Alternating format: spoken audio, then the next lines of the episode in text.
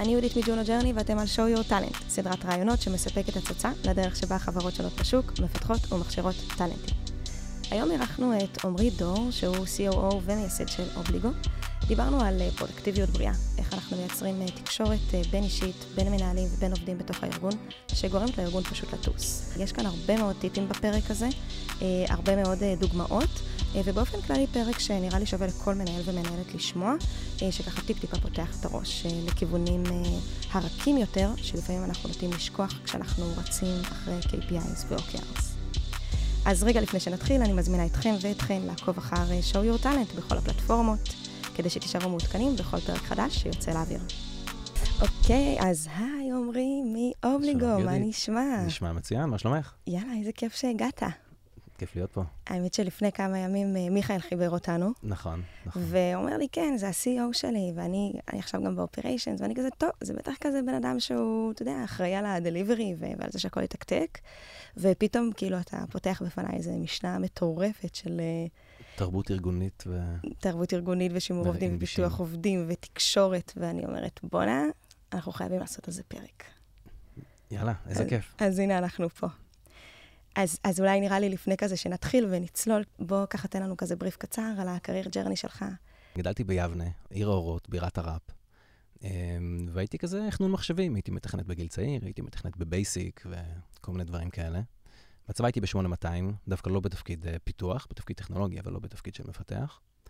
ואחרי הטיול המתבקש באוסטרליה לשנה, uh, התחלתי ללמוד בטכניון, הנדסת חשמל ופיזיקה, תואר כפול. Um, ותוך כדי התואר, ככה התמזל מזלי והתקבלתי לכל מיני התמחויות. אז התקבלתי להתמחות אחת בגוגל בקליפורניה, שזו הייתה חוויה יוצאת דופן. ואז שנה אחרי זה עשיתי התמחות בגוגל בניו יורק, שזו הייתה חוויה עוד יותר יוצאת דופן. ואז עשיתי עוד התמחות קיץ בפייסבוק בלונדון. אמ, אז ככה, הדבר הוביל, הוביל לדבר, וככה היה לי תקופה נורא מעניינת. אחרי זה עבדתי באיזושהי חברת סייבר, אה, באיזשהו סטארט-אפ סייבר אה, פה בהרצליה, ואחר כך הקמתי את אובליגו, יחד עם אחי הגדול רועי, יחד אנחנו האחים דור, זה בעצם המותג שאנחנו אה, סוג של בונים. אחי היה קרבי בחיל האוויר, ואחרי זה הוא נכנס לעולם חיי הלילה, מסעדות, מוכר יותר נדל"ן, ממש יזם סדרתי בכל מיני תחומים, חוץ מתחום הטכנולוגיה. ואז הוא הגיע לאיזושהי בשלות ואמר, אוקיי, הגיע הזמן לעשות משהו טכנולוגי. אני הגעתי לבשלות והרגשתי שהגיע הזמן שאני אקפוץ לצד יותר עסקי, והתחלנו לעבוד ביחד בשלהי 2016, והנה אנחנו כאן. הנה אתם כאן אחרי ראונד A וראונד B, והחברה נכון. שמתרחבת, יושבים בתל אביב ובניו יורק. נכון, כן. שני, שני שליש מהחברה נמצאת בניו יורק, שליש ממנה נמצא פה בתל אביב על uh, חוף גאולה. זה מעניין, כי כאילו גם חווית מאוד את האווירה של קור, קורפרייטים וכזה חברות גדולות ותהליכים והכול מוסדר, ועכשיו אתה בעצם uh, CEO ובעלים של חברה של סטארט-אפ uh, שהוא עם 70 עובדים וכזה גדל לאט-לאט. אז נראה לי שהשאלה המתבקשת היא, מה מביא אותך או את הפאשן שלך למקומות האלה של פיתוח עובדים, או של שימור עובדים, או של תרבות ארגונית. איפה הדבר הזה נולד? אמ, אז ככה, כנראה שיש לזה הרבה מאוד מקורות, ואני חושב, שרוב, חושב שרוב המנהלים, מנהלים בכירים, מנהלים יותר זוטרים, אני חושב שכולם מתעסקים בזה באיזושהי מידה. אני לא חושב שזה עד כדי כך ייחודי, ש-COO מתעסק בתרבות ארגונית. אני חושב שזה בא אצלי ספציפית מכמה מקורות. אחד מהם אולי זה שגדלתי בבית שמאוד אה, מעריך הוראה. אבא שלי היה הוא מוזיקאי וגיטריסט, הוא בין השאר היה אחד המייסדים של בית ספר רימון, והוראה, זה איזשהו וייב כזה חשוב בבית. אה, וגם אני במילואים שלי הייתי מורה של איזשהו קורס ב-8200, אז זה ככה אולי קצת פיתח לי את התפיסה הזאת של לפתח אנשים ולראות בדיוק מה הבעיה של כל אחד ולראות איך מפתחים אותם. אה, גם החוויה שלי בגוגל ובפייסבוק, האמת, מאוד תרמה לזה, כי שם יש ממש תחושה שאתה מרגיש את התרבות הארגונית באוויר. מדברים עליה כל הזמן, מדברים על גוגלינס בגוגל, ומדברים על ערכים כמו uh, do no evil בגוגל, או move fast and break things בפייסבוק, וזה ממש ביטויים שגורים שמשתמשים בהם בפגישות עבודה. Um, אז אחרי זה, כשיצאתי ל... Um, כשבעצם הקמתי את אובליגו, אני חושב שהדבר הזה כבר היה באיזושהי אינקובציה אצלי, של מה הדרך הנכונה לעשות דברים. אני זוכר שהיו לי הרבה מחשבות על זה גם בגוגל. נגיד בגוגל בשעתו היה להם משהו שנקרא 20%. שזה אומר שכל עובד, אה, יש לו את הרשות להקדיש 20% מהזמן שלו לעבוד על איזשהו פרויקט צד, מחוץ לעבודה הרגילה שלו. רעיון מאוד מאוד high and mighty, ובפועל אף אחד לא עשה את זה. אה, ואני זוכר, אפילו תוך כדי התמחות, שזה מאוד הטריד אותי, שכל הזמן מדברים על 20%, ואני שואל כל הזמן עובדים בגוגל, תגידו, על מה אתם עובדים ב-20% שלכם? אה, ולפחות באותו זמן, אה, לא היה הרבה כאלה. אז זה יצר אצלי איזושהי, איזשהו רצון כזה, טוב, יש דברים שאפשר לשנות, למה לא עושים איזה משהו? אני חושבת שזה האתגר הכי גדול של כל מנהל ושל כל חברה, כי בסופו של דבר, כשאתה שומע איזה הרצאת אה, דוקור, איזה מאמר או איזה מחקר, אתה אומר, אה, זה ממש ממש פשוט, ניתן לעובדים אה, זמן לפתח את עצמם, כן. נגדיר להם בלוז, נגיד להם שצריך לבוא מוכנים נכון. לישיבות, ואנחנו נהיה מעולים. בדיוק, בפועל. בדיוק. והכי אני אוהב, העצה שכל אחד אה, כמובן אוהב לתת, כמובן לפאונדרים שהם כבר, כבר מלאי סטרס, ואת יודעת, לא מספיקים לעשות כלום, ואז תמיד נותנים לי את העצה הזאת. פשוט תשחרר ותסמוך על העובדים שלך. למה אתה לא עושה יותר דלגיישן? אולי תזכור כמה עובדים נוספים שיעזרו לך להתמודד עם העומס. נכון, מה למה? מה שמחיאות כפיים סורות. איך לא חשבתי על זה? איך לא חשבו על זה קודם? פשוט להביא עוד עזרה, וזה יפתור את כל הבעיות. ובפועל זה לא פותר שום דבר. אז אה, קודם כל, גדילה זה תהליך כואב, אז כשאתה מביא עובד, לגייס עובד זה קשה, ללמד את העובד זה קשה. אה, ועד שהוא מגיע לאיזושהי פרודקטיביות, לוקח, אה, יכול לקחת הרבה זמן. זה הדברים האובייקטיביים. חוץ מזה, יש דברים שאתה יכול לעשות לא טוב כמנהל. למשל, יש מנהלים שלא עושים דלגציה טוב, משהו שלקח לי הרבה זמן ללמוד. יש דרכים שונים לעשות דלגציה למשימה. אם אתה עושה את זה בצורה לא טובה, אתה תחווה הרבה חיכוך והרבה תסכולים. זה משהו שאפשר ללמד לדעתך? זה כלים שאפשר להעביר למנהלים?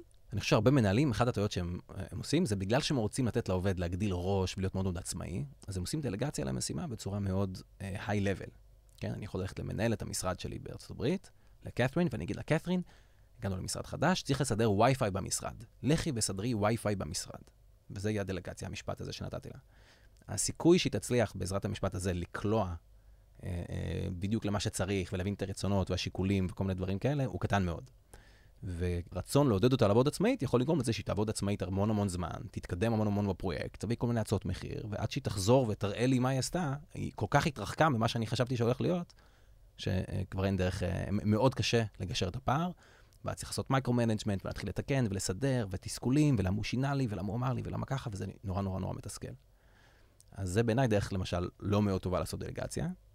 ומנהלים שעושים את זה ככה, אה, הם הרבה פעמים יחושו תסכול, והם יגידו לעצמם, איכות העבודה של העובד לא טובה. העובד לא מסוגל לעבוד בצורה עצמאית. כל הזמן אני צריך לתקן לו את העבודה. יכול להיות שכאילו ב initial, הכוונה הראשונה של המנהלת דווקא לא לעשות micro-management. נכון, נכון, ולא לבוא נכון. להגיד, את צריכה להביא וי-פיי שהוא בדיוק כזה וכזה בתקציב כזה וכזה. נכון. אני, אני רוצה לתת לעובד את החופש, ואז אני בעצם אוכל אותה כי אני צריך כן לעשות את ה micro-management, ואפילו לאכול על זה גם את התסכולים. נכון, נכון אז... מאוד, נכון מאוד.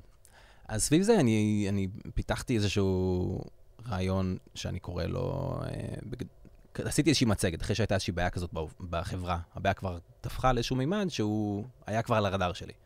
אה, ואמרתי, אוקיי, יש בעיה של micro-management. גם שאני עצמי עשיתי micro-management, והיה לי תסכולים מאיכות עבודה של הרבה עובדים, וגם הרבה מנהלים גם דיווחו על דברים דומים.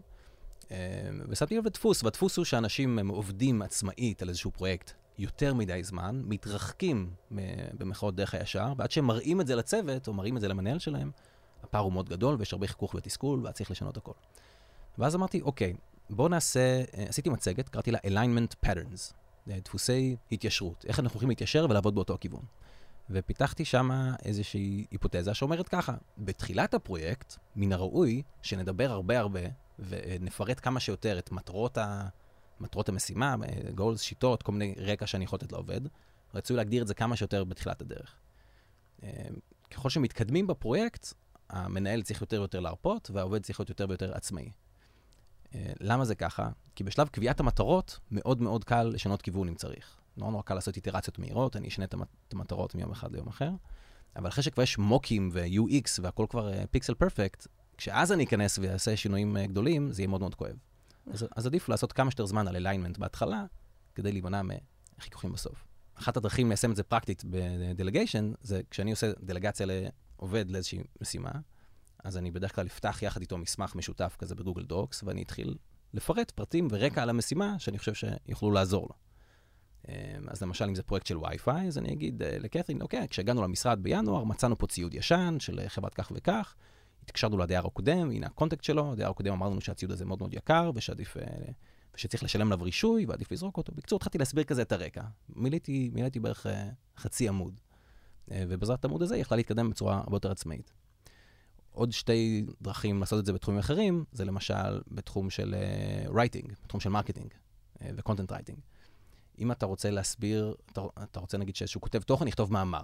אז אתה יכול להגיד לו, תכתוב מאמר על שלוש דרכים להגדיל את היעילות בנכס השכירות שלך. כן, משהו קצת מהעולמות שלנו. אה, ואז הוא ילך וינסה לכתוב שלוש שיטות, ולא יהיה לזה שום קשר. דרך הרבה יותר אפקטיבית זה שהוא יקליט אותך, ואתם תעשו סוג של מעין ריאיון, ואתה תסביר במילים על מה הולך להיות המאמר ומה באיך יהיה ה outline. כשהכותב יש לו את הקובץ אודיו הזה שלך, הרבה יותר סביר שהוא יצליח לקלוע לכוונה שלך. אז הדלגציה הזאת בקובץ אודיו היא הרבה יותר אפקטיבית. אם מדברים על פיתוח, אותו דבר. כן, למשל, אתה יכול להגיד למפתח, בוא, אה, אני אומר, תחליף את התשתית הזאת של ה-ETL שלנו בתשתית אחרת, ולזרוק אותו למים.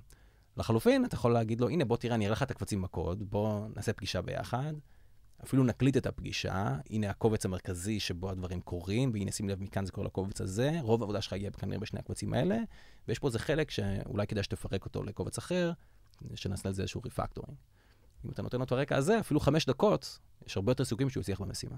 אז בעצם הטיפ הראשון שאני כבר עושה, אנחנו רק בתחילת הפרק וכבר טיפ, זה מעולה. הטיפ הראשון שאני אוספת ממך למאזינות ולמאזינים, זה שאם אנחנו רוצים להימנע ממצב של micro-management שהוא מאוד מאוד מתסכל, כלומר שאנחנו שולחים עובד לעשות משימה, והוא חוזר אלינו עם משימה לא טובה, ואז אנחנו צריכים להיכנס איתו לקטנות, ואנחנו רוצים להימנע מזה. הפתרון הוא בעצם, קודם כל, לעשות alignment מראש, ולדאוג שאנחנו נותנים לעובד או לעובדת את כל המידע מראש, את כל הרקע ואת כל הקונטקסט. כן, כמה שיותר. בעצם דלגציה יותר עמוקה. מאוד נדיר שהעובד יגיד, אה, אתה נותן לי יותר מדי פרטים, למה אתה לא משאיר לי אה, אה, חירות? בדרך כלל הבעיה הפוכה. בדרך כלל המנהל לא נותן מספיק פרטים, ואז העובד הוא כזה קצת מתבייש לשאול, ואז אה, יש איזה בעיה. מעניין, כאילו, כל הזמן אני מחזירה, כזה, בתחילת הפרק דיברנו על, ה, על הפער בין להגיד את הדברים, שהוא נורא קל, לבין ליישם אותם. Mm-hmm. זה נשמע לי סופר קל וישים. אני אנסה ואני אעדכן אותך. אוקיי. Okay. תספר לנו קצת עוד, תן לנו ככה, צללנו מיד כזה לפרקטיקה, אבל תספר קצת על אובליגו, איך זה עובד באובליגו, מה הערכים שמובילים אתכם, ומשם אה, ככה אולי נצלול אפילו להבדלים בין אובליגו לבין corporates.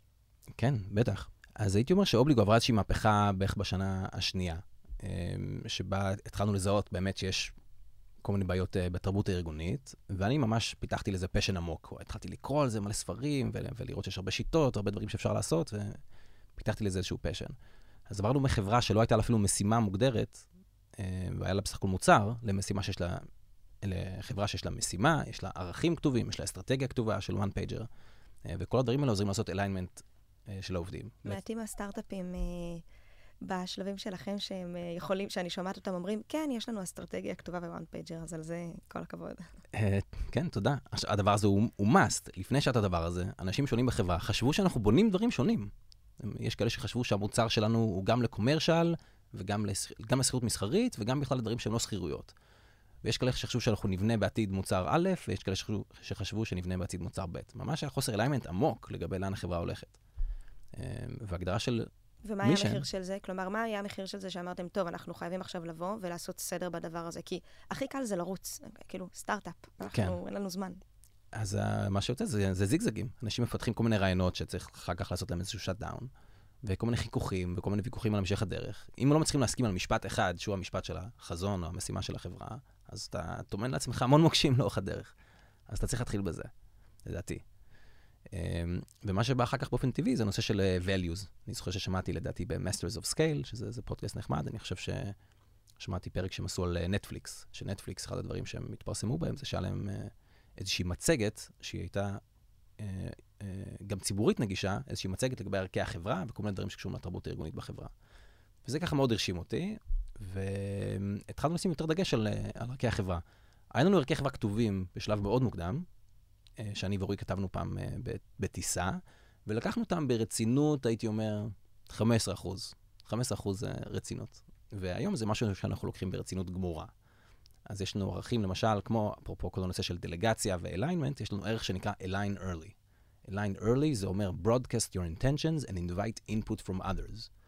אל תרוץ ותבנה ותפתח רעיון עצמאית יותר מדי זמן, כי כשאתה תחזור ותראה אותו לצוות, אתה תגלה שמישהו אחר עבד על זה באותו זמן, תגלה שעשו את זה לפני שנתיים וזה לא עבד, תגלה שיש uh, מישהו בצוות אחר שמאוד מאוד מאוד חשוב לו שזה יענה לאיזשהו קורנר קייס שלא חשבת עליו.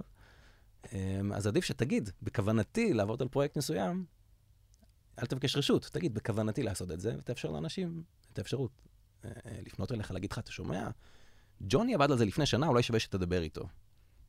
שזה דרך אגב פותח לנו גם עוד איזה צוהר כאן לעוד מאפיין של, לכן מאפיין של תרבות ארגונית מאוד מאוד בריאה, שזה הנושא השיתופי ולא התחרותי. Mm, כי אנחנו יכולים כן. לראות כן. על, על כל, מיני, כל מיני תרבויות וארגונים, אנחנו יכולים לראות שבמקומות שבהם העובדים שומרים את הכל לעצמם, ונורא נורא חרדים לזה ש... ורוצים את הקרדיט, נכון. זה יכול להיות גם ממש מקומות שבהם הם צריכים להילחם על הקרדיט שלהם, או שמרגישים שהם לא כאילו נכון, uh, נכון. awarded enough. נכון, ממש ככה. זה, זה, זה ממש דוגמה שאני תמיד נותן כשאני, כל רעיון שאני עושה לכל מועמד, תמיד אני מסביר לו, יש הרבה כאלה שלא בדיוק יודעים מה זה תרבות ארגונית. אז אני אומר להם, תשמעו, יש כל מיני דפוסים שאתה רואה בארגון. נגיד, יכול להיות שבארגון אחד, אנשים כל הזמן רבים על קרדיט. בארגון אחר, אנשים נורא מפרגנים אחד לשני. למה? אז אם יש לך אינטליגנציה רגשית, אתה יכול לנסות לפענח מה, מה underlying cause. אה, כמו בכל דבר, זה 90% דוגמה אישית. אם אתה כמנהל מפרגן לעובדים שלך ולא גונב להם את הקרדיט, ומרומם אותם, אז אני חושב שהם מבינים שככה מתבקש. ואם אתה חושד שמישהו גונב קרדיט, עושה לו איזה שיחת בור בצד, תגיד, יכול להיות שהיה שם איזה, איזה עניין, ואתה נותן לו תחושה שזה לא בסדר, ולאט לאט אפשר לעבוד על זה. וזה עדיין מאוד קשה, דרך אגב. באמת קשה. בסוף, לדעתי, התורה על רגל אחת, וזה זה לא משהו שאני, זה משהו שהוא, שהוא ברור, אבל, אבל ככה אני ממליץ לאנשים לחשוב על זה, זה שיש איזושהי לולאה בסיסית, שאומרת שאתה צריך לנסות לזהות בעיות ארגוניות ולטפל בהן. כמה שזה נשמע טריוויאלי, זה, זה בעצם כל מה שצריך לעשות. ולפי סוג הבעיות שקורות בארגון, צריך לתפור איזשהו פתרון. אם יש בעיה של micro-management, אז אפשר קצת לקרוא בנושא ולחפש טיפים ולמצוא לזה פתרונות. ואפילו לקדם ערכי חברה חדשים שבאים לטפל בזה. אם יש בעיות של uh, נטילת קרדיט, אז uh, אפשר לקדם ערך חברה שאומר פרגון הדדי, מה עכשיו יש בחברה פרגון הדדי, וכל הזמן לתת לזה דוגמאות ולחזק את זה. אז uh, זה, זה עלולה בסיסית, פשוט לראות מה, מה הדפוסים שמטרידים אותך, או הדפוסים שאתה אוהב, לכבות את הדפוסים שמטרידים אותך, להגביר את הדפוסים שאתה אוהב, ולאט לאט uh, לעבוד על זה. דיברת מקודם על, על, על, על, כאילו, על דוגמה אישית. אני, אני נורא נורא מבינה למה אנשים שהם כאילו נמצאים בהנהלה הבכירה של הארגון, הכל נורא נורא נהיר להם וברור להם, הם מבינים ויש להם את התמונה המלאה. Mm-hmm. אבל בסופו של דבר, כשצריך להעביר את זה הלאה, יכול להיות שכאילו יש עובד או מנהל שהם לא לגמרי מבינים את התמונה המלאה, mm-hmm. וטיפה חסר להם בשביל להשלים. איפה כן. אתה לוקח את כל ה... בעצם את, ה, את האג'נדה שלכם, של בעצם של תרבות ארגונית, ובעצם אה, מעביר את הכלים למנהלים. כי בסופו של דבר אתה לא וואו. לא זה שנמצא בקשר יומיומי עם העובדים. שאלה מעולה, שאלה ממש מעולה. באמת שאלה מעולה. אז באמת שמתי לב שלי יש, אני פיתחתי איזושהי תשוקה משלי לנושא, והייתי עושה המון שיחות one on one עם כל מיני עובדים בחברה, והייתי מגלה כל מיני דברים מרתקים על, על מה קורה אצלם, ומה קורה אצלם, מה קורה בסביבתם, ואיך אולי אפשר לעזור לסדר כל מיני דברים בתרבות הארגונית. אמ, וגיליתי שלא כל המנהלים עושים את אותו דבר. יש מנהלים שעושים שיחות שבועיות עם העובדים שלהם, ויש מנהלים שלא. יש מנהלים שנראה להם שהפגישה הצוותית שהם עושים פעם בשבוע היא מספיקה. ואם יהיה לעובד משהו שיטריד אותו, הוא בטח יגיד לי. אז למה אני צריך לעשות איתו שיחה אה, שבועית? אז שם החלטתי להגדיר איזשהו סטנדרט. אז עשיתי איזושהי מצגת, קראתי לה Management Patterns at Obligo, והגדרתי, מנהלים באובליגו נדרשים לקיים שיחה שבועית, one on one עם העובד שלהם. הם נדרשים פעם בחודש לעשות שיחה יותר עמוקה. השיחה הראשונה של הרבעון היא שיחת פידבק, שאתה נותן פידבק לעובד ומקבל פידבק מהעובד. השיחה השנייה שאתה עושה ברבעון היא שיחת, אה, אני קורא לה growth and wellness, לדבר קצת על האם הבן אדם לקח חופש, מה הצדדים הבאים בקריירה שלו, מה התפקיד הבא שהוא רוצה להתקדם אליו, דברים כאלה. והשיחה השלישית ברבעון היא שיחת uh, תכנון היעדים של הרבעון הבא, שזו שיחה טיפה יותר מקצועית. Um, אנחנו עושים את זה בשיטת OKR, אפשר לעשות שיחה שלמה על OKRים. Uh, השיחה השלישית הזאת היא נועדה לחבר את העובד למטרות הארגון, שהוא יראה את מטרות הארגון, אסטרטגיית הארגון, מטרות המחלקה. הוא יקבע בעצם את המטרות של עצמו. חלק מהמטרות הוא יקבל מהמנהל, וחלק הוא יביא בעצמו. ובעצם ה... אנחנו מסבירים למנהלים שצריך לעודד את העובד להביא איזשהו פרויקט צעד, איזשהו משהו נוסף, אפרופו אותו 20% של גוגל, באותו מסמך OKR, מסמך יעדים של כל עובד, צריך להיות שם איזשהו פרויקט צעד, משהו שהוא פשוט רוצה לפתח לעצמו. ואתם היום מצליחים לגרום לעובדים לקחת את הפרויקט צעד שלהם? כי אמרת שבגוגל זה פחות קרה. אז, אז אני חושב שלייצר את הטקס הזה, שבו המנהל יושב עם העובד על מטרות OKR, ואומר לו, ותגיד, מה עם איזה פרויקט נוסף מעבר לתפקידך הרגיל? אני חושב שהטקס הזה עוזר. להגיד שזה עובד ב- בכל צורה, ממש לא, כמובן שלא, אבל זה לאט לאט קצת דוחף לפחות את הארגון מהכיוון הזה. יש לנו דוגמה למשל של um, אמ, SDRית בארצות הברית, ש-SDRים למי שהמאזינים שלא מכירים, זה אנשים שזה בעצם אנשי מכירות יחסית uh, צעירים, יחסית ג'וניורים, רוב העבודה שלהם זה המון בטלפון, להתקשר בטלפון, לעשות קולד קול, זו עבודה מאוד מאוד קשה. אז היה לו OKR פעם אחת um, לכתוב מאמר, אז היא כתבה מאמר שיצא לנו בבלוג. על ה-OKR רבעון אחר, אה, לעשות onboarding, כמו customer success, לכמה חשבונות קטנים. ככה להתנסות יותר ב-relationship עם הלקוחות, לקוחות פשוטים שה-use case שלהם פשוט. וככה בעצם לחוות כל מיני דברים אחרים בארגון. אני חושב שמה שזה עושה למוטיבציה של, של העובד, לסיכוי שהוא יישאר, לסיכוי שהוא יקודם אחר כך לתפקיד יותר משמעותי, זה, אני חושב שזה משמעותי מאוד, ואנחנו מנסים לעודד את זה. עד עכשיו כאילו דיברנו על הנושא הזה של תרבות ארגונית, ושל איך אתם מייצרים את התקשורת הזאת, גם ב... מההנהלה ללמטה, ואז כנראה, אני מבינה מה, אפילו מהדוגמה עכשיו של ה-SDRית, שזה אחר כך גם חוזר מלמטה למעלה. Mm-hmm. אבל בוא נדבר על רגעים שבהם אה, אתה לא מסכים עם העובד שלך, או שיש פעמים באמת שעובדים מגיעים עם איזשהם רעיונות, אה, והם פחות מתאימים. אמ, איך שם אנחנו פותרים את זה? כי עד עכשיו, כשהכול יפה, הכל טוב. אנחנו מאמצים את הערכים. אבל מה קורה שם ברגע הזה? איך, את שואלת שאלות שהן אה, פשוט בול בפוני. מעולה. אז יש, אז המון מהדברים האלה... דרך אגב, נתת כאן reference לאחלה אחלה פודקאסט בול בפוני, אני מאוד אה, ממליצה להקשיב, כן. אוקיי, יפה. אז תראי, זה משהו שלדעתי הוא, הנושא הזה של קביעת מטרות ויעדים, הוא נותן מענה טוב לנושא הזה. כלומר, אם עובד בא אליי עם איזושהי, איזשהו רעיון או פרויקט שהוא, נגיד, לדעתי לא צריך להיות בפוקוס של החברה. אני לא אגיד לו תשמע, הרעיון גרוע, זה כמובן בחיים שלא. אם כבר אני אגיד, הפרויקט הזה הוא לא נמצא בפוקוס של החברה, יש עוד ערך של אובליגו, הוא נקרא פוקוס. הוא אומר, spend 95% of your time on the most promising 5% of ideas. אז לפעמים אני פשוט שואל את העובד, האם נראה לו שזה בא, עונה להגדרה של top 5% most promising opportunities, שהוא חושב שהוא צריך לעבוד עליהם. ואז הרבה פעמים העובד לבד יגיד, אה, בעצם לא, כאילו זה רול מגניב, אבל תכלס אני לא חושב שיהיה לזה אימפקט גדול. אה, והדבר הבא שאני אגיד לעובד זה, זה רעיון מעולה, תרשום את זה בטיוטה שלך, של ה-OKRים של הרבעון הבא. וכשנגיע לרבעון הבא ונדבר על ה-OKRים, אנחנו נתעדף את הרעיון הזה, יחד עם עוד רעיונות שהיו לך, ועוד רעיונות גם שמגיעים מלמעלה, כן, גם, כן יש גם איזשהו top-down approach, ואנחנו נתעדף את זה כשנגיע לפגישת ה-OKRים. אז אני חושב שהדבר הזה נותן מענה די טוב. כשמסתכלים על כל הרשימה, העובד בעצמו, קודם כל יכול להיות שהרעיון באמת מדהים, ובאמת נסכים שכדאי שהוא יעשה אותו. אה, אבל זה אומר שהרעיון הזה יהיה, לו, יהיה בתחרות שווה עם רעיונות אחרים. וזה נותן מענה גם, גם טקטי לדעתי די טוב.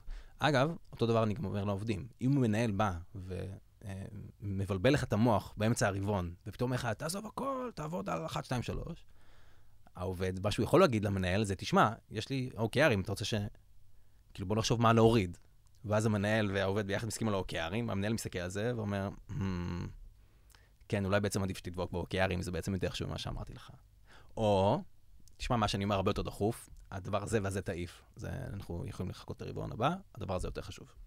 אני שומעת כאן שכאילו, יש כאן איזה מערכת אמון מאוד מאוד חזקה בין העובד למנהל שנמצאת מאחורי זה. כי בשביל שהמנהל יגיד לעובד, האם אתה חושב שזה משהו שעכשיו שווה לשים עליו את האפורט? אמ, אז, אז, אז זה מתבסס על איזשהו אמון, וגם הפוך, כשהמנהל אומר לו, תסמוך עליי, עכשיו אנחנו משנים טיפה את הדרך, וזה מה שאנחנו לוקחים, אז יש כאן איזו עבודה מקדימה של, של ממש אמון. בוודאי. כן, אמון, אמון זה בבסיס של הכל. המשימה של החברה, אגב אובליגו, זה לבנות אמון בין דיירים ל landlordים באמצעות טכנולוגיה פיננסית. חברה שהמשימה שלה היא אמון, היא צריכה להיות טובה בבניית אמון. וזה צריך להיות נכון גם פנימית וגם חיצונית. הנה, העברת אותנו לנדל"ן, ועכשיו על מה הדיון הכי, הכי uh, חם על נדל"ן? הנושא של עבודה מהבית ועבודה מהמשרד, mm-hmm. ואנחנו יודעים שבעבודה מהבית אז הפרודוקטיביות יותר גבוהה, אבל בעבודה מהמשרד ה engagement והחדשנות והרעיונות כן. uh, עולים.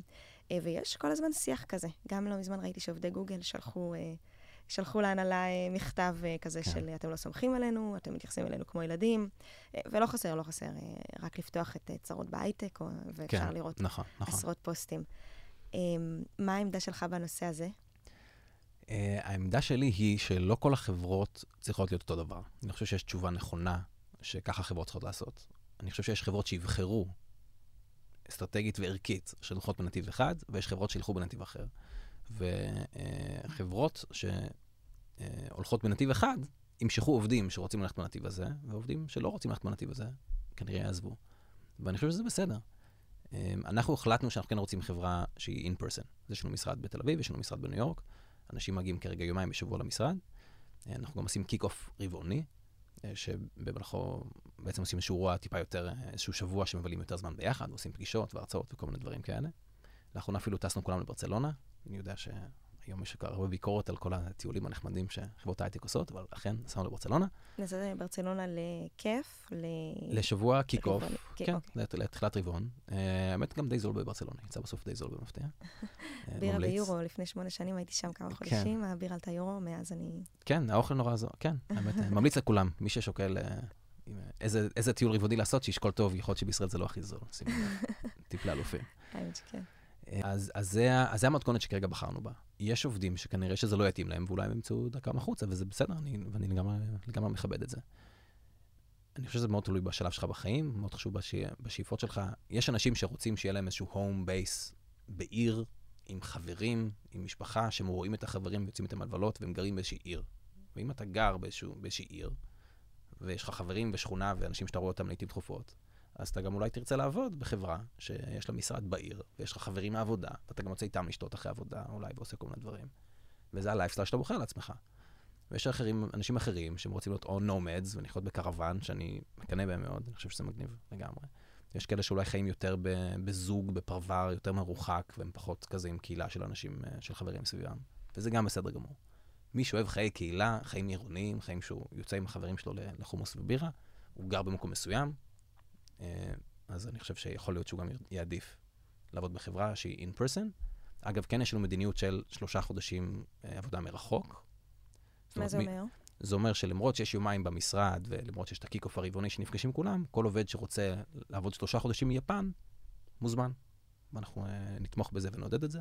אני בעצמי מתכוון לנצל את זה כמה שיותר מהר, גם בשביל דוגמה אישית, וגם כי בא לי. Uh, זהו, זה, זה הבלנס שכרגע מצאנו, וזה בטח ישתנה כל הזמן.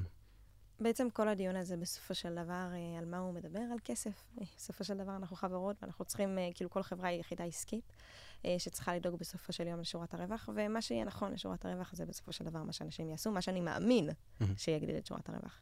אני גם יודעת, גם מג'ונו וגם, וגם מהפודקאסט באופן כללי, שלייצר תשתית של, של תרבות ארגונית בריאה, של תקשורת בריאה, של פיתוח עובדים, זה דבר שהוא מצריך הרבה מאוד אפורט וקשב. נכון. מה ה-ROI של זה? איך אנחנו רואים את ההחזר? אמ, שאלה, שאלה מצוינת. לחזק את דברייך זה מצריך הרבה הקשבה. גם התערבויות שאתה עושה, שאתה כבר עושה איזושהי התערבות, מעביר איזה מצגת, מעודד אנשים לפעול בדרך מסוימת, רבעון אחר כך חצי מהאנשים שכחו. כלומר, זה מצריך constant reinforcement. כאילו עשיתי מצגת, ואת יודעת, מאוד מאוד פומפוזי, יש פגישה שבועית בין מנהל לכל עובד, הסטנדרט הניהולי הזה. תשעה חודשים אחרי זה אני מגלה שיש מנהלים שלא עושים את זה. אני אומר, רגע, מה זאת אומרת? אבל יש לנו סטנדרט ניהולי. ואז אומרים, מה יש לנו? כן, אתם לא צריכים את המצגת של סטנדרט הניהולי? אה, היה איזה מצגת באמת. מה, זה שהעברת אז בוויקלי? אני כזה, כן, כן, זה אתם אמורים לעשות את זה. אה, אנחנו ממש מצופים לעשות את זה? כן. אז צריך לעשות את זה reinforcement. אמ, שיש הרבה דרכים לעשות את זה, גם עם סקרים נגיד, נגיד שלחתי סקר לפני ה kick-off האחרון, כל מיני שאלות לעובדים, שאלתי אותם האם קיימת פגישת one on one שבועית עם המנהל שלך. כל העובדים קיבלו את זה וגם המנהלים קיבלו את השאלה. כשהמנהל רואה שהדבר הזה נשאל, אז הוא אומר, אה, רגע, אני אמור לעשות פגישת one on one שבועית. אז דברים כאלה עוזרים קצת ל-reinforcement. Um, לגבי ROI, יש, שני, יש כל מיני מדדים שהם יחסית פרקטיים למדוד שביעות רצון uh, של עובדים בחברה. אחד מהם נקרא ENPS, למי שלא מכיר, דיברתם על זה פה פעם בפודקאסט? ממש uh, בפרק, uh, לפני שני פרקים, דיברנו עם דנה, שהיא ה HRD של קרביין, ככה דיברנו טיפ-טיפה על סקרים. אני עפה על זה שאנחנו, שאנחנו עושים פרק עם COO, כי אני חושבת שאנחנו באמת מקבלים כאן איזושהי נקודת מבט כאילו סופר ייחודית, אז, אז תן לנו את זה קצת על, באמת על הסקרים. אוקיי, okay, אז um, קודם כל, pulse surveys זה עוד אמצעי שיש לך לקבל אינפורמציה על קצת מה קורה בשטח ועל כל מיני בעיות ארגוניות שאולי מתרחשות לך מתחת לאף.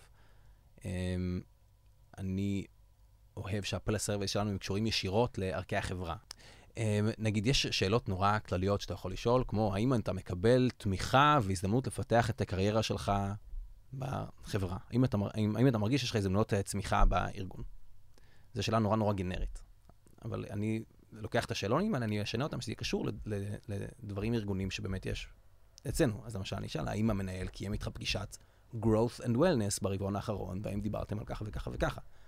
ואז פתאום העובד רואה, וואלה, השאלה הזאת זה לא שאלה גנרית ששלפו איזה שאלון מאיזה בנק ושלחו אליי, אלא ממש מדברים פה על דברים של, ה, של החברה, על ערכי החברה, על מנגנונים שאני מכיר מהחברה. זה שזה אימפקט הרבה יותר אה, חשוב. אז יש את כל הנושא הזה של השאלונים. השאלה שתמיד חוזרת לעצמה בכל שאלון זה שאלת ה-ENPS, שאלה אומרת, האם היית ממליץ לחבר או קרוב משפחה לעבוד בחברה הזאת?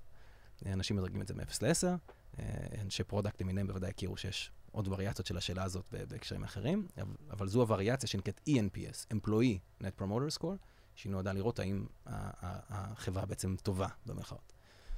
אמ, אז אנחנו כמובן עוקבים אחרי הדבר הזה. אני לא זוכר בדיוק את המספר, אני יכול לחזור אלייך אולי אחר כך מה קיבלנו ברבעון אחד. זה היה אני מבינה מהתשובה שלך שזה היה גבוה, מעולה. זה היה גבוה, זה היה די גבוה, כן, זה היה ככה ב top. ועוד ROI שהוא, בוא נגיד, יותר כלכלי, זה הנושא של retention, employee retention. אה, אם עובדים עוזבים, ולא רצית שהם יעזבו. יש עובדים שעוזבים בצורה, אני אקרא לזה בריאה. זאת אומרת, היה באמת איזשהו אה, בעיה של culture fit, הרבה פעמים הם עוזבים, לפעמים גם צריך באמת גם לפטר, אני לא, אני לא נגד פיטורין, אני לא חושב שצריך להתחייב לעובד בכל מחיר. לפעמים יש בעיות של culture fit, לפעמים יש בעיות של performance, וחשוב גם שהצוות יראה שהמנהלים לא משלימים, לא עם בעיות פרפורמנס ולא עם בעיות קולצ'ר. כדי לחזק את האמונה שלהם אה, בחברה ובתרבות הארגונית של החברה. גם עבור, עבור העובד הרבה פעמים, כאילו, לפעמים אתה מוציא את העובד מאיזה לופ שגם ככה לא בריא שהוא היה בו. נכון, אם באמת נכון. אתה נמצא יחיד בצוות שאתה לא מתאים, מסכים לגמרי, מסכים לגמרי, כן. הרבה פעמים זה גם לטובת העובד. אז למרות שלפעמים זה שעובדים עוזבים, זה יכול להיות דבר טוב, אם יש עובד שאתה רוצה לשמר אותו והוא עוזב, זה דבר רע. וצריך לשאול טוב טוב, צריך לבדוק טוב מאוד מה קרה שם. אה, אז retention טוב זה דבר שמרוויחים ממנו המון, כי העובד הוא כבר trained, obviously, לעשות את תפקידו, והוא כבר מאוד פרודקטיבי, והוא יכול לעבוד את תפקידים יותר בכירים. אנחנו החלטנו למשל שצוות ה-SDRים שלנו, שוב, אותם אנשי מכירות שהם יחסית ג'וניורים, החלטנו שאנחנו רוצים שהוא יהיה person ושהוא יהיה time. כי אמרנו, אנחנו נביא אנשי SDR טובים, משם יבואו ה-Customer Success Managers שלנו, משם יבואו ה-Solution Engineers שלנו, משם יבואו ה-Account Executive שלנו. אה, והדבר הזה מתי מוכיח את עצמו בצורה יוצאת דופן. אתה יכול במקום זה להביא כל מיני AEs. האמת היא שזה הרבה יותר קשה, יותר תחרותי, אתה לא יודע מה אתה מקבל, יש להם שכר יותר גבוה. אה, ודווקא להביא אנשים ג'וניורים ולאמן אותם, זה לדעתי השקעה מאוד משתלמת. וגם אה, לא פשוטה בכלל, בסופו של דבר. כאילו, אני אשאל אותך שאלה קשה, האם יום אחרי שגייסתם ראונד בי, אה, אמרת, לא, אני עכשיו מגדל את העובדים לאט-לאט ומפתח אותם, או שאמרת למגייסת, יאללה, זריז, זריז, אתמול אני צריך עוד 20 עובדים? אז המזל שלי הוא שהיו לי מספיק צלקות בשלבים מאוד מוקדמים של החברה. בשלב הממש מוקדם של החברה, אה, גם אני ורועי היינו first time founders, הוא אמנם יזם סדרתי, אבל בטכנולוגיה הוא first time founder, אני הייתי first time founder, ועשינו הרבה טעויות היירינג. הרבה היה לנו סדרה של עובדים ראשונים, כל מיני אנשים שהצטרפו, שעשינו להם מעט מאוד בדיקות uh, נאותות. אז היה לי מספיק צלקות מזה כדי לעשות תהליך היירינג מאוד מאוד מאוד דקדקני, שגם בו צריך למעשה לאמן את המנהלים. צריך ללמד אותם מה לשאול. למשל, דבר שאנחנו מאוד מקפידים עליו, זה לעשות מה שנקרא Live Assignment. מה זה Live Assignment? זה תרגיל שהמועמד מבצע מול הפרצוף שלך ברעיון, לא תרגיל בית. כי היו לנו מקרים שאנשים עשו תרגילי בית שהתבררו אחר כך כ... כאיזשהו אה, זיוף, אה, או שנעזרו בכל מיני אנשים. ובהתחלה מנהלים קצת נאבקו בזה. באו לי מועמדים שהגיעו לשלב אה, ראיון סופי איתי, ואז אני מראיין את הראיון, אני מסיים את הראיון, ואז אני מדבר עם המנהל שעומד לקרוא את הבן אדם, ואני אומר לו, טוב, ומה הוא עושה ב live assignment? אז אומרים לי, אה, הוא לא, הוא לא עשה live assignment. אני כזה, מה זאת אומרת? לא, כי זה לתפקיד X, בתפקיד X אי אפשר לעשות live assignment. אני כזה, מה זאת אומרת אי אפשר לעשות live assignment? אז נגיד לעולם של אה, ניהול משרד אפילו, יש לנו מנהלת משרד ו-executive assistant בארצות הברית, שאפילו אני לא הצלחתי לחשוב איזה תרגיל live לעשות לה, כאילו התקשיתי לחשוב איך נעשה לזה תרגיל live. וה-Head of HR שלנו, אה, אנטואלה, אמרה, טוב, בוא ניתן לנו לכתוב תוכנית מעבר משרד, כי אנחנו, בדיוק, אנחנו גם בדיוק עברנו משרד לפני כן, שתראה לנו תוכנית מעבר משרד, ותכתוב את זה מולנו. וואלה, זה היה מדהים. אה, אה, ראינו תוצאות כל כך שונות. אז למה אני מזכיר את כל הדבר הזה? כי למרות שגייסנו את ה-Round B, הייתי מאוד מאוד מאוד על המשמר בנוגע לאיכות של היירינג, וממש זה רמה של לחסום מנהלים, כי מנהלים הרבה פעמים יש להם הרבה רצון להגיד את הצוות שלהם כמה שיותר מהר. הם לא חטפו את אותן צלקות, אין את אותן צלקות שיש לי ושיש לרועי, עובדים קודמים, והם בכלל לא, את יודעת, הם עושים בדיקת רפרנס, מתקשרים למעסיק קודם, הם לא יודעים בכלל מה לשאול, הם, הם רק רוצים להעביר את הבן אדם, אין להם שום מוטיבציה לחסום את הבן אדם. כאילו, מעניין שנתת דווקא את הדוגמה על, על בדיקה שהיא מקצועית ברעיון עבודה, mm-hmm. ולא על הקטע הבין-אישי. כאילו, mm-hmm. מעניין אותי מה עם הצלקות האלה ועל מה הן יושבות, בשביל שאולי ככה נוכל גם. להוציא מכאן איזה כמה, כמה טיפים. בטח. אז קודם כל, הסיסמה החלולה uh, higher slow, fire fast, היא ממשיכה להיות נכונה. וכמה שפאונדרים לא שומעים אותה, הם עדיין עושים את הטעות הזאת, וגם אני עדיין עושה, אפילו היום אני עדיין עושה את הטעות הזאת לפעמים, של, של higher של uh, לזכור אנשים uh, מהר מדי. אז אצלנו יש hiring standard, יש מסמך של hiring standard, שבאמת מתאר כל מיני דברים, החל מאיך לכתוב את הטור תפקיד, איך לעשות רעיון uh, מקצועי, איך לעשות את אותו live assignment, איך לשאול גם שאלות שקשורות לקולצ'ר. אז uh, live assignment באמת הוא בעיניי דרך הכי טובה לבדוק אה, מקצועית משאבי הבן אדם. אפשר לעשות כל דבר, אפשר לכתוב מאמר, אה, אם זה בשיווק, כמובן אם זה בפיתוח הוא יכול לפתח, אם זה מישהו מעולם הפיננסים, אפשר לתת אה, להם לעשות תרגיל באקסל. ומה שאתה רואה כשבן אדם live עושה את זה מולך, זה, אין, לזה, אין, לזה, אין לזה תחליף. וזה גם מאוד מכבד את הזמן של המועמד. כי מועמד יכול לבלות שמונה שעות בבית לעבוד על תרגיל, במקום זה הוא מגיע לתרגיל live, ומבלה בסך הכל 45 דקות, אז זה גם חוסך לו המון זמן. אז תרגילי live אני ממליץ uh, בכל לשון. Um, דבר אחר שאנחנו עושים באובליגו זה שאלות של culture. אז קודם כל יש לנו גם ראיון HR כמובן, אבל גם אני תמיד שואל כמה שאלות culture גם ברעיון הסופי. אז למשל, יש לנו ערך בחברה שנקרא share mistakes proudly. share mistakes proudly זה אומר שכשאתה עושה טעויות, אתם מצפים לך לדבר עליהן. Uh, כי האני מאמין שלנו שבארגון בריא כל הזמן צריכות להיות חדשות על, צריכות להתקבל uh, חדשות על uh, uh, טעויות שקרו. אם אני שומע שטעויות קרו באיזושהי מחלקה, אני רגוע. זה אומר שהם מתאמצים, שהם thinking out of the box, שהם רצים מהר, ולכן הם מבצעים טעויות, והם גם כנראה לומדים מהן, והם גם, uh, וזה גם נותן איזשהו trust ו transparency, כי נראה שהם מדברים עליהן. אם יש בן אדם או מחלקה שאני לא שומע כל הזמן רצף של טעויות שהם מבצעים, אני מתחיל לחשוד, אני אומר, טוב, או שהם לא עושים כלום, או שהם עושים טעויות אבל לא מספרים. אז משהו שם לא בסדר. אז לשמוע על טעויות זה ככה תמיד אה, אה צפירת הרגעה. אה, פרודוקטיבי מאוד. זה גם פרודקטיבי. וזה כמובן עוזר לארגון ללמוד. אז למה אני מזכיר את זה? כי כל עובד שאני מראיין, אני, אני מסביר לו את מה שהרגע הסברתי, על, ש... על הערך של sharing mistakes proudly, ואז אני שואל, אוקיי, האם, אתה, האם את יכולה לספר לי על טעות שביצעת במקום עבודה קודם?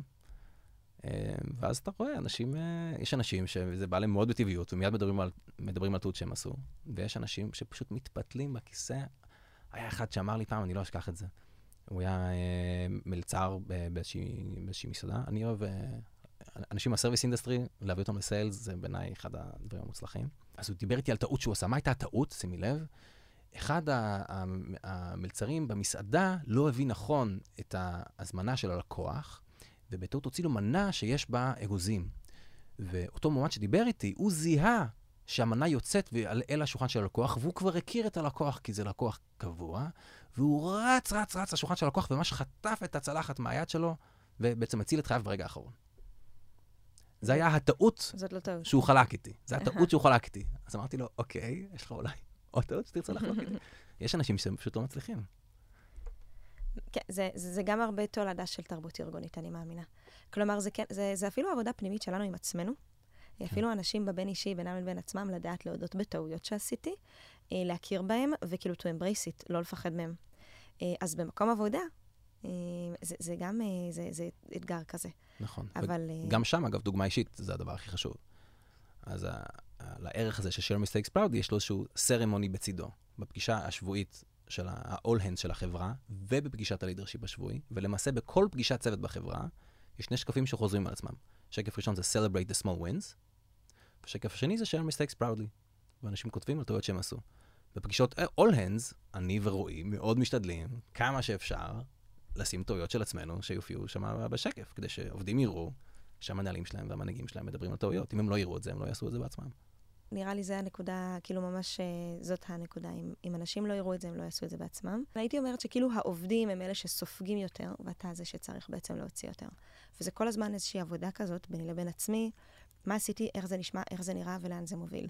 זאת, כן. זה נראה לי איזו רפלקציה כזאת קבועה שגם מנהלים ומנהלים בכירים צריכים לעשות עם עצמם. זה ממש מדהים. לפעמים אה, עובד יכול לשאול אותי שאלה הכי פשוטה בעולם. הוא שולח לי איזה משהו בסלק, הוא אומר לי, היי, עמרי, רציתי לדבר איתך ככה וככה. בוא נקבע על זה פגישה, אה, הייתי רוצה לקבוע איתך פגישה, 30 דקות לזה בשבוע הבא. ואז אני מוצא את ממש בוהה בזה, עשר דקות, לנסות לחשוב מה התשובה הנכונה. כי היה שם איזה משהו, נגיד הוא סוג של, אה, לא משנה, נגיד עקף את המנהל שלו למשל. פנה רצה לדבר איתי על משהו בלי המנהל, ואז אני אומר, אוקיי. אם אני אומר למנהל שהוא פנה אליי, או לא אומר שהוא פנה אליי, אם אני מבקש ממנו לקבוע את הפגישה לשלושתנו. האם אני אומר לו, תשמע, בוא נדבר על הנושא הזה קודם בסלק, בפורום יותר רחב, ואחרי זה אם יוותרו לך עוד דברים, אבל אני גם לא רוצה שהוא ירגיש שאני לא מוכן להיפגש איתו, מנפנף אותו ולא מקדיש לו זמן. להפך, אני שמח על ההזדמנות להקדיש זמן. אז uh, פתאום אתה מוצא את עצמך בסיטואציות כאלה, שאתה חושב, אוקיי, ניהולית וערכית וכל הדברים האלה, איך אני צריך להגיב פה כדי לא, לא לעשות איזה נזק. דברים נורא נורא קטנים, וכל הזמן באמת צריך, אה, כמו שאתה אומר, לא לעשות נזק, או איך לעשות טוב. כן, אתה רואה את זה כאילו במשקפיים אחרים פתאום. כן. לגמרי. איזה טיפ אתה יכול לתת אם יש אה, אה, מנהל או מנהלת שמאזינים לנו עכשיו, אה, ורוצים להיות יותר טובים בתפקיד שלהם? נהנים, אוהבים את הניהול, רוצים להיות יותר טובים. איזה טיפ אתה רוצה לתת להם? אני חושב שהכל מתחיל בתקשורת ובלעשות uh, one on one שבועי עם העובדים שלכם. One on one, לא פגישת צוות שבועית, פגישת one on one. שהיא אישית, לא מקצועית. על מה היא מדברת? היא יכולה להיות גם מקצועית, היא יכולה להיות גם מקצועית, כי שבועית זה יחסית תדירות גבוהה. חוץ מזה, הייתי ממליץ פעם בכמה זמן, עדיף שיהיה לזה לו"ז מסודר וכו', לעשות פגישה יותר עמוקה, ולבקש מאנשים להתכונן אליה. למשל, אמ, נגיד שאני קובע פגישת פידבק עם עובד, ואני אומר תשמע, בוא נעשה פגישה ככה וככה, וניתן לך פידבק. או אנחנו ניתן אחד לשני פידבק. זה איזשהו level אחד. כבר אתה אומר לו שיהיה פגישה על פידבק, אולי הוא קצת מתכונן לפחות מנטלית. שלב הבא זה להגיד לעובד, ואני מבקש להתכונן עליה, ושתכתוב על פתק כמה דברים לפני הפגישה. תכין כמה דברים, תרשום אותם. אם לא נעים לך אלקטרונית, תרשום אותם על, על, על פתק, ותבוא לפגישה מוכן, וגם אני אעשה אותו דבר. ואם אתה אומר לאנשים להתכונן לפגישת פידבק, הדברים שהם מוציאים החוצה, זה פשוט אי אפשר להאמין. זה שמיים וארץ. אתה יכול בסבב אחד כזה בחברה, שאתה נפגש עם כולם, אם החברה קטנה, ולבקש מהם להתכונן ולתת לך פידבק, עשיתי את זה, פעם ראשונה שעשיתי את זה. אה, אה, אגב, אני באתי עם קואוץ', ממליץ למנהלים שרוצים להיות מקצועיים בזה, לעבוד עם קואוצ'ים, כל קואוצ' ילמד אתכם משהו אחר. על, אה, כשאני אומר קואוצ' אני מתכוון executive coach, כן, לא, לא דיאטה וכאלה, למרות שגם זה מצוין. אז פעם ראשונה שעשיתי כזה סבב, בעצת הקואוצ' שלי דאז, הוא אמר לי, תבקש מהם להתכונן לפגישת הפידבק, תראה שהם יגידו לך דברים הרבה יותר משמעותיים. עברתי על כל חברה, כמות הפידבק שקיבלתי, זה היה פשוט אי אפשר, זה ממש היה חגיגה, כאילו פשוט הייתי עם דמעות של התרגשות בעיניים, מה הדברים שאני שמעתי, ופתאום הדרך קדימה נראתה לי נורא ברורה, כי גם, אתה, אתה פתאום מבין מה צריך לעשות. אתה מזהה פתאום את הדפוסים, אתה רואה הרבה אנשים מתלוננים בעצם על אותו דבר. אז הייתי אומר שזה בבסיס, פשוט לתקשר עם אנשים, לנסות to elicit feedback מהעובדים שלכם, ו- ולפעול לפי הפידבק. די קל בעצם. ההשלמה בסוף היא הכרחית, כי בעצם אה, לגרום לעובדים אה, להיות, כאילו, לשמוע עובדים ו- ו- ולהקשיב להם, זה לא שווה כלום בטווח הארוך אם אתה לא פועל, ואם אתה לא נכון. לא רספונסיבי לדברים האלה. אז נכון, הם צריכים לראות פעולה מצוינת. גם, כן. הם צריכים לראות את הפעולה. כן. ממש.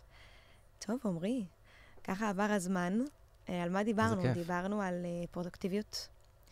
דיברנו על הג'רני שלך, ועל זה שאתה, לא, לא נגענו כמעט בזה שאתה מנהל סטארט-אפים אח שלך, שזה סופר מעניין אולי לפרק הבא. אה, דיברנו על, אה, על איך אנחנו מייצרים תרבות שעובדים אה, לא מפחדים לטעות בה, על כמה שדוגמה אישית זה חשוב בתוך הדבר הזה, ובמיוחד, וכלומר, מה שלא יורד מהנהלה, אז כנראה שסביר להניח שהוא לא יחלחל לתוך הצוות, על האחריות האישית שיש לכל מנהל ומנהלת. בעצם בכל הזמן לחשוב ולהבין איך אני, איזה תגובות אני עושה ומה יהיה האימפקט שלהם בהמשך. אפילו ממש בהתחלה דיברנו על זה שצריך להיות aligned, וכמה alignment זה משהו שמי, שמייצר את המרחב ואת המקום, והוא לא... הרבה אנשים חושבים שכאילו לא צריך לדבר יותר מדי ולא צריך להיות רשמיים יותר מדי ואנחנו לא קורפרייט, אבל בסופו של דבר, ברגע שאתה נותן את כל המידע בהתחלה, לפני שיוצאים למשימה, אז אתה מבטיח את זה שהעובד שלך יהיה חופשי, כי הוא יוכל להפעיל שיקול דעת, כי יש לו את המידע. נשמע לי אדיר, נשמע וואו, לי אדיר. וואו, תקשיבי, את מסכמת את הדברים, זה משהו. היית כל כך הרבה יותר אלקוונט ממני בתיאור הדברים. הנה, אתה עכשיו, אתה עכשיו גם עושה לי זה, אני רואה, אני מרגישה אותך, אני מרגישה את הווייבים של הפיתוח עובדים. אה, כן, כן. אה, עמרי, תודה רבה על הזמן שלך. תודה רבה, יהודית. יאללה, עד הפעם הבאה. לגמרי. זה היה פרק נוסף של show your talent, פודקאסט בהפקת Juno Journey. לתכנים נוספים בנושא קריירה ופיתוח עובדים, מוזמנים לעקוב גם אחרי ערוץ היוטיוב שלנו. אם אהבתם את הפרק ויש לכם פידבק, אנשים ששווה לארח, או נושאים שאנחנו חייבים לדבר עליהם, תתחברו אליי בלינקדין ובואו נדבר על זה. תודה רבה להדס ספקטור, מנהלת התוכן, ולרפאל אנדס על העריכה. אני יהודית שרביט, נתראה בפרק הבא.